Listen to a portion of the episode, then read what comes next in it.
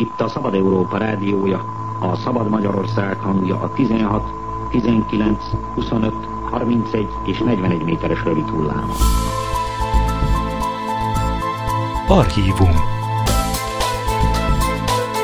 Podcast sorozatunkban a Szabad Európa Rádió archívumából válogatunk.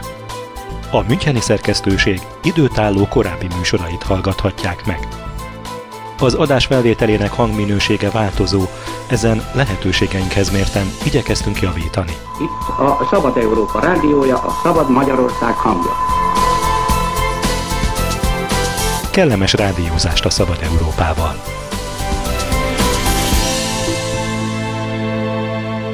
Most meghallgathatják a Szabad Európa Rádió 1993. január 17-én sugárzott műsorát. Beszélgetés Újfalusi József professzorral a magyarországi zenei életről. A riporter Tamás Otto. Annak idején görög, latin és művészettörténész diplomát szerzett Debrecenben, de aztán zeneszerzés és karnagy szakon is diplomázott a Zeneművészeti Főiskolán. Klasszikus és átfogó stúdiumok birtokába lépett tehát a pályára, melynek a gimnáziumi katedrától az egyetemi pulpitusig, a különböző hivatali szolgálati helyektől a Zenetudományi Intézet tudományos posztjaiig, a Zeneakadémia rektori tisztjéig végigjárta számos grádicsát. Jó néhány esztendeje a Magyar Tudományos Akadémia alelnöke. És mindeközben azért gazdag életművet is alkotott, nem kis rész Bartók Béla vonzásában hogy időközben a Kossuth a Herder díj számos hazai és nemzetközi kitüntetést is kapott, szinte észre sem lehetett venni. Újfalusi professzor ugyanis halkan, alig észrevehetően éli köznapi életét. Mint sokan azok közül, akik jeleket hagynak maguk után. Mély vonásokkal írt igazi jeleket. A Tudományos Akadémiának egyik szobájában, kisebb termében ülünk és beszélgetünk, és Kölcsei Vörös Marti Madács arcképét látom a falakon, tehát reformkori személyiségeket, és nincs itt egyetlen zenész, muzikus, zeneszerző sem. Kérdésem tehát kettős. Egyrészt arra vonatkozik, hogy vajon egy mai zenetörténész, akadémiai személyiség mennyiben vállalja a reformkori szemléletet, másrészt vajon elfelejtkezünk-e azokról, akik hasonló szellemiséget képviseltek a zenében, tehát a reformkori szellemiséget.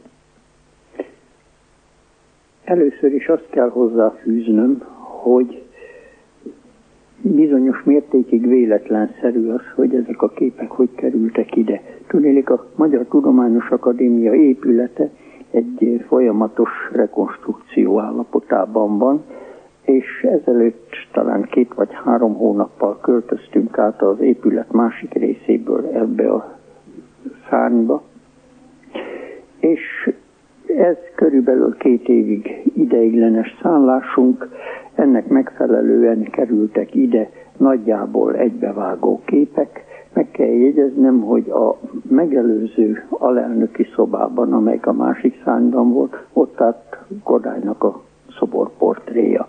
Úgyhogy ez semmiféleképpen sem valamilyen tendenciózus egyoldalúság. Most, ha már Kodálynál vagyunk, Kodály egy életet tett rá arra, hogy a magyar műzenei, műzene történeti fejlődésnek azokat a hiányosságait, amelyek a reformkorból eredtek, és amelyekről mindig felhívta a figyelmet, hogy a irodalmi fejlődéssel szemben viszonylag visszamaradt a zenei fejlődés, hogy ezt a, ezeket a hátrányokat és hiányosságokat behozza. Nos, ez neki nem sikerült.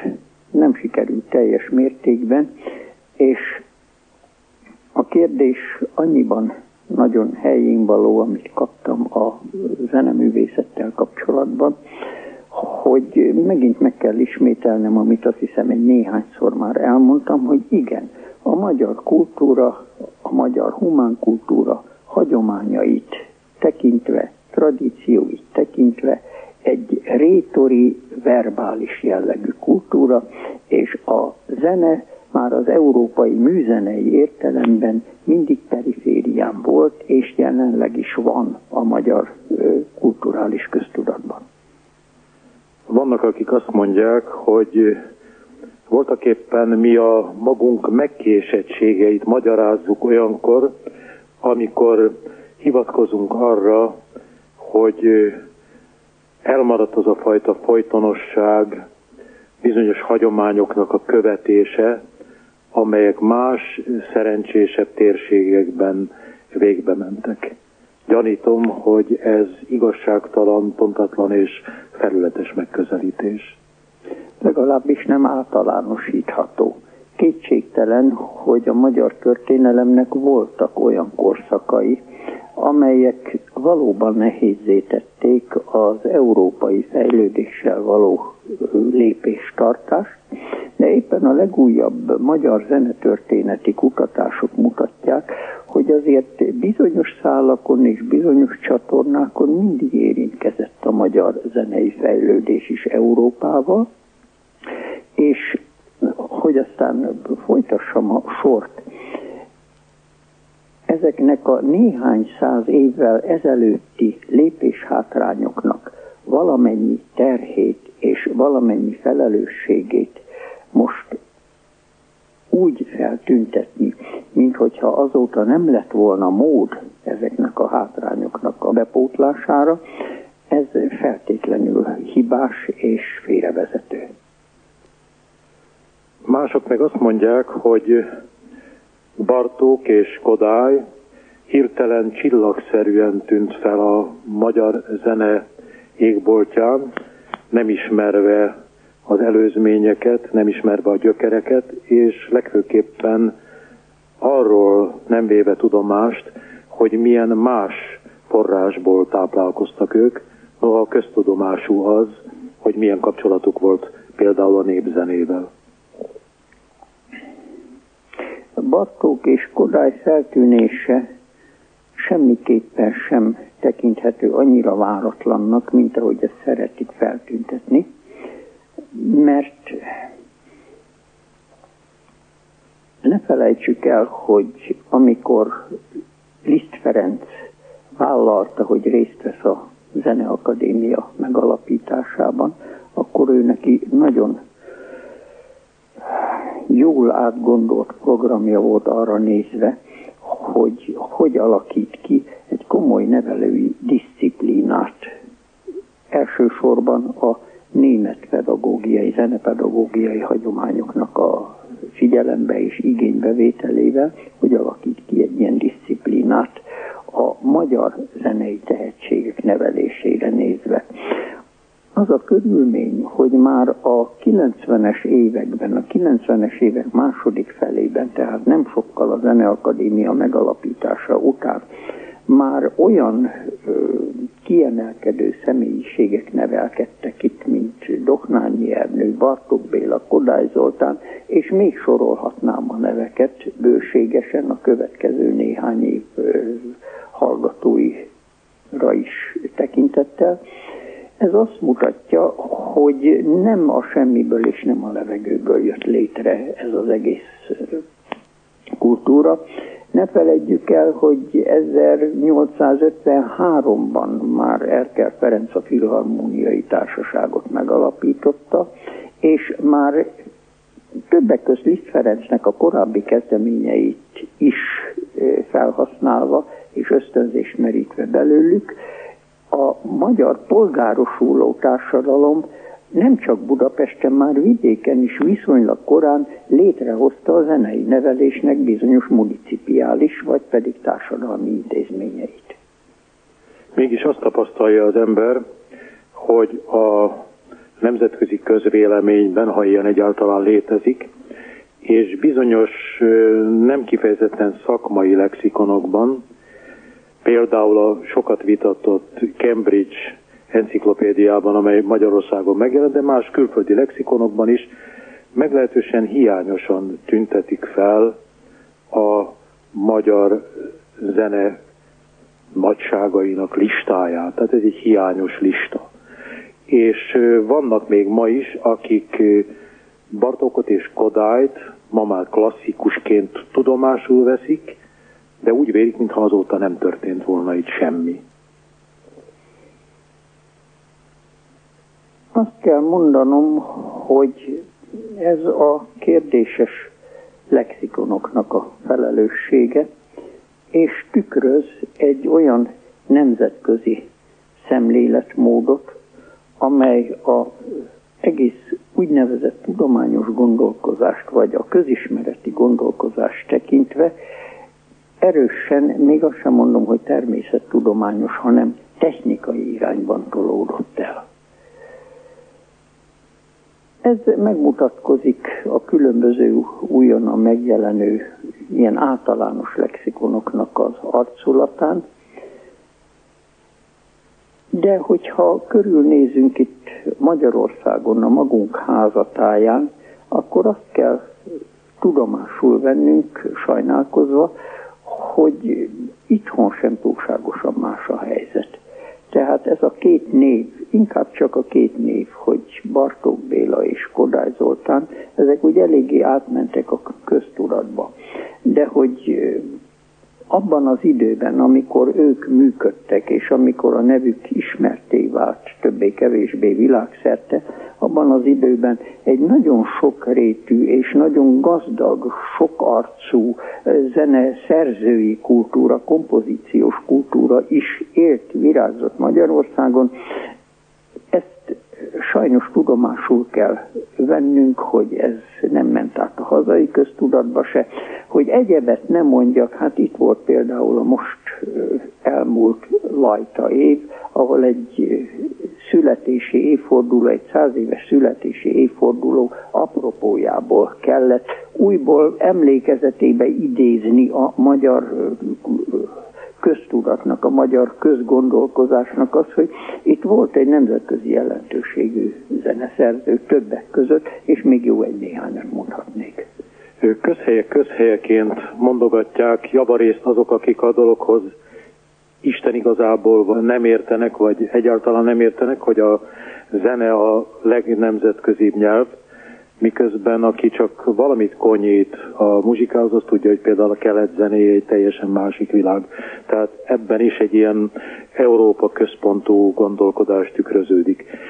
És azt mondják, hogy mégsem válhatott a magyar kortárs zene, itt most a 20. század egészére gondolok, az egyetemes zenei kincs részévé, közkincsé. Mi lehet ennek az oka?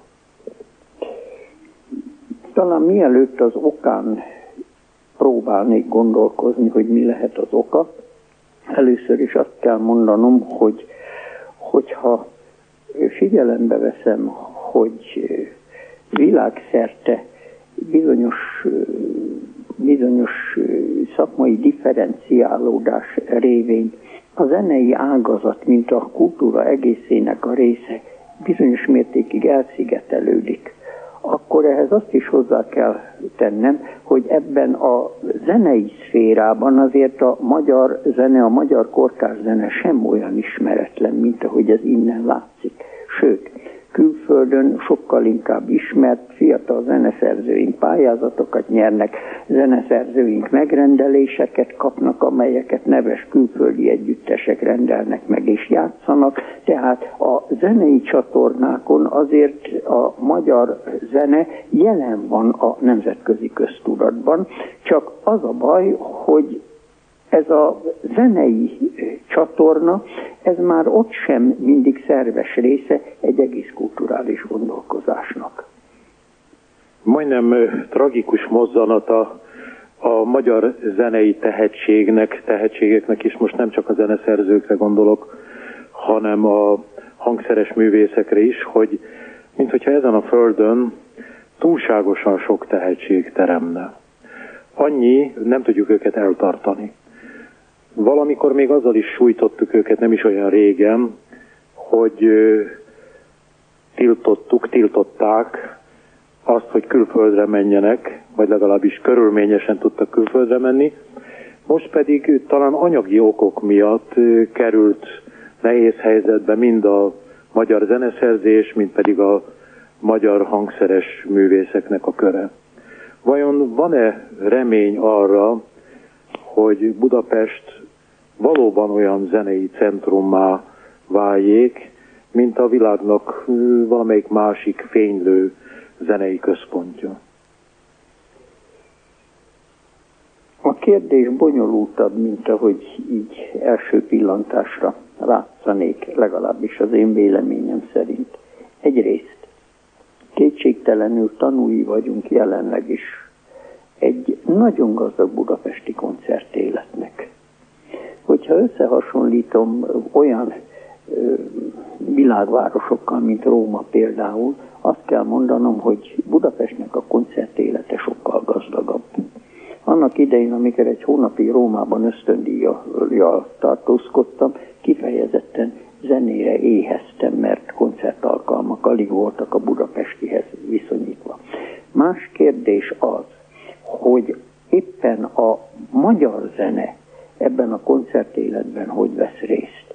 És itt azt kell mondanom, hogy azok a lehetőségek, amelyek a magyar zeneszerzők műveinek, vagy akár csak a zene kultúra klasszikus alkotásainak is széles körben nyitnának utat mindenki számára és mindenki, mindenkihez hozzáférhetően.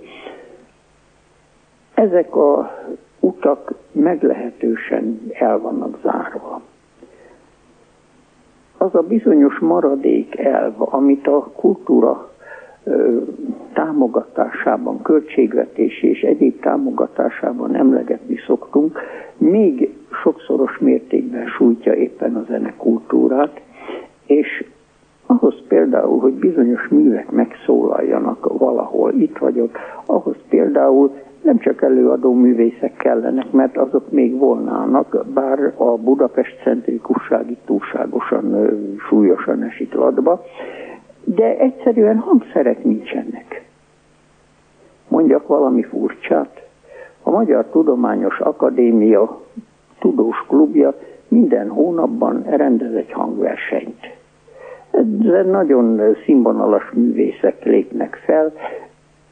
Ebben a szezonban és a megelőző szezonban a Magyar Zeneművészeti Társaság című egyesüléssel vagyunk kapcsolatban. Ők adják a műsorokat nekünk, és ez kvázi ajándék a mi klubtagjainknak.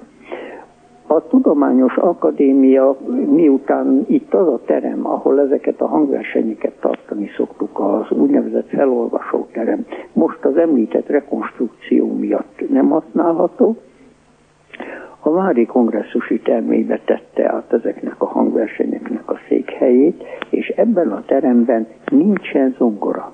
A Magyar Tudományos Akadémia nem tudja zongorával folytatni ezeket a hangversenyeit.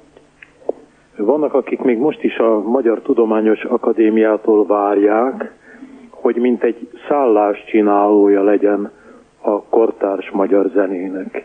Tehát nem csak arra gondolnak, hogy elméletileg alapozza meg a zene lehetőségét, ennek a zenének a lehetőségét, hanem mint egy azt várják, hogy propagátora legyen a kortárs zenének. Vajon milyen valóságos szerepet játszhat a magyar zenei életben éppen a Magyar Tudományos Akadémia? Kérem szépen, a Magyar Tudományos Akadémia többek között Zenetudományi Intézete útján foglalkozik az egyetemes az egész magyar zenetörténet részletes feldolgozásával egyes kötetei már meg is jelentek. Nem utolsó sorban megint csak az anyagi lehetőségeknek a szűk volta, eredményezi, hogy éppen a 20. századi kötetnek az előkészítése meglehetős nehezen folyik, pedig kitűnő munkaerők gyűjtik az adatokat és dolgozzák fel történetileg, többek között a legutóbbi évtizedeknek a magyar zene történetét is. Nos, afelől ne legyenek illúzióink, hogyha esetleg elkészül ez a kötet, ez mindenkinek a kezében lesz, és ezáltal fogják a magyar zenét megismerni. Nem. De az is kétségtelen, hogy ez a Zenetudományi Intézet rendszeresen kiállításokat rendez, kortárs vagy, vagy nemrég elhunyt magyar zeneszerzőknek Szervanszki Endre, Maros Rudolf, Lajta László és más zeneszerzőknek az életművéből kiállításokat rendez. Na most ezek a kiállítások ott helyezkednek el a Zenetudományi Intézetben, ahol a Zenetudományi Intézetnek az előadó terméhez a bejárat nyílik, és ebben az előadóteremben rendszeresen koncertek is vannak. Tehát a Tudományos Akadémiának kettős a tevékenysége ebben a tekintetben. Egyrészt a tudományos feldolgozás, de a Tudományos Akadémia hivatásának tartotta és tartja is mindig, hogy az ismeretterjesztésben is részt vegyen, részben tagjai, részben pedig intézményei által. Tehát ilyen csatornák kétségtelenül vannak, ezek is nagyon szűkösek. Professzor úr megítélése szerint van-e, lesz-e esély arra, hogy a kortárs magyar zene a mostaninál valamivel szélesebb körben is terjedjen, hogy például az iskolák révén, a középiskolák révén a fiatalabb nemzedék életének, műveltségének természetes részeként kezelje ezt a muzsikát. Ehhez tulajdonképpen az egész nevelési, oktatási szemléletünknek, koncepciónknak meg kellene változnia. Hogy ez mikor megy végbe és hogy megy végbe, ezt én nem tudom megjósolni.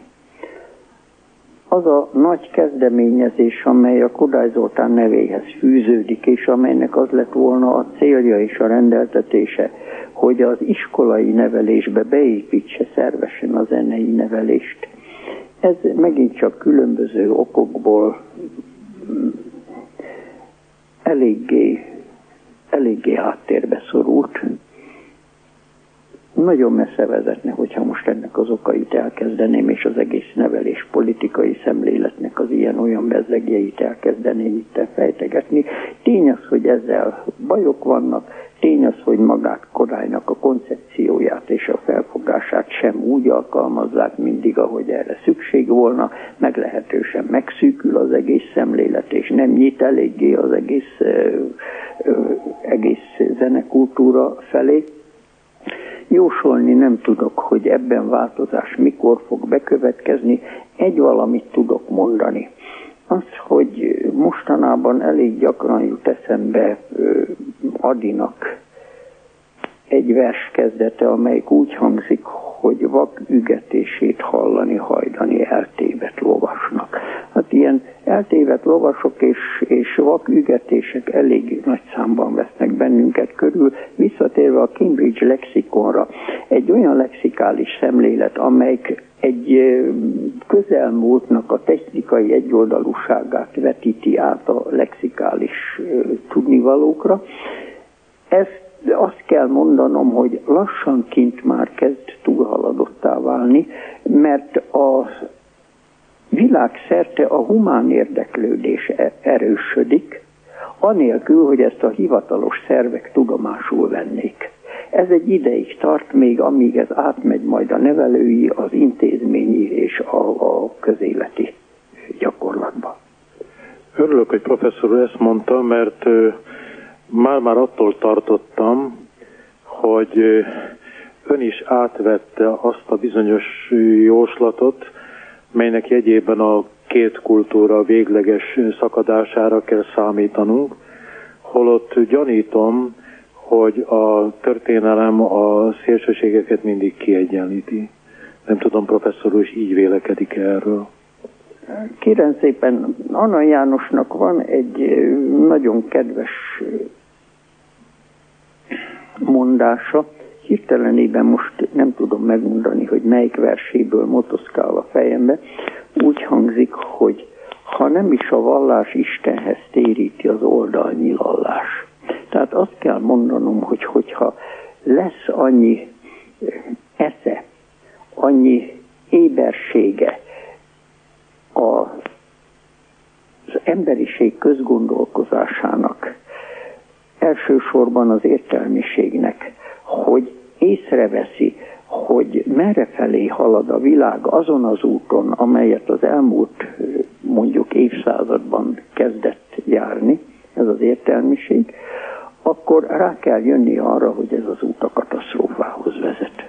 Az úgynevezett zöldeknek a különböző mozgalmai tulajdonképpen már ebbe az irányba mutatnak, bár ez csak az egyik oldala az egésznek, mert az emberi gondolkozásnak ez a rettenetes karsztosodása, aminek a tanúi vagyunk, ez az érzelemtelen, ez a teljesen kontaktust és kommunikációt kizáró szakosodás és tárgyiasodás, ez valami olyan katasztrófához kell, hogy vezessen, amire előbb-utóbb rá kell ébrednie, először kevés, aztán egyre több embernek, szerintem.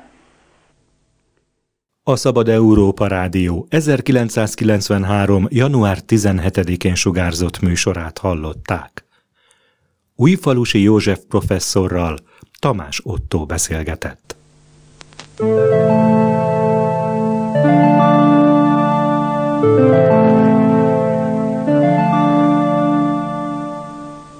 Az eredeti felvételt az Országos Széchenyi Könyvtár történeti fénykép és interjútára őrzi és bocsátotta rendelkezésünkre.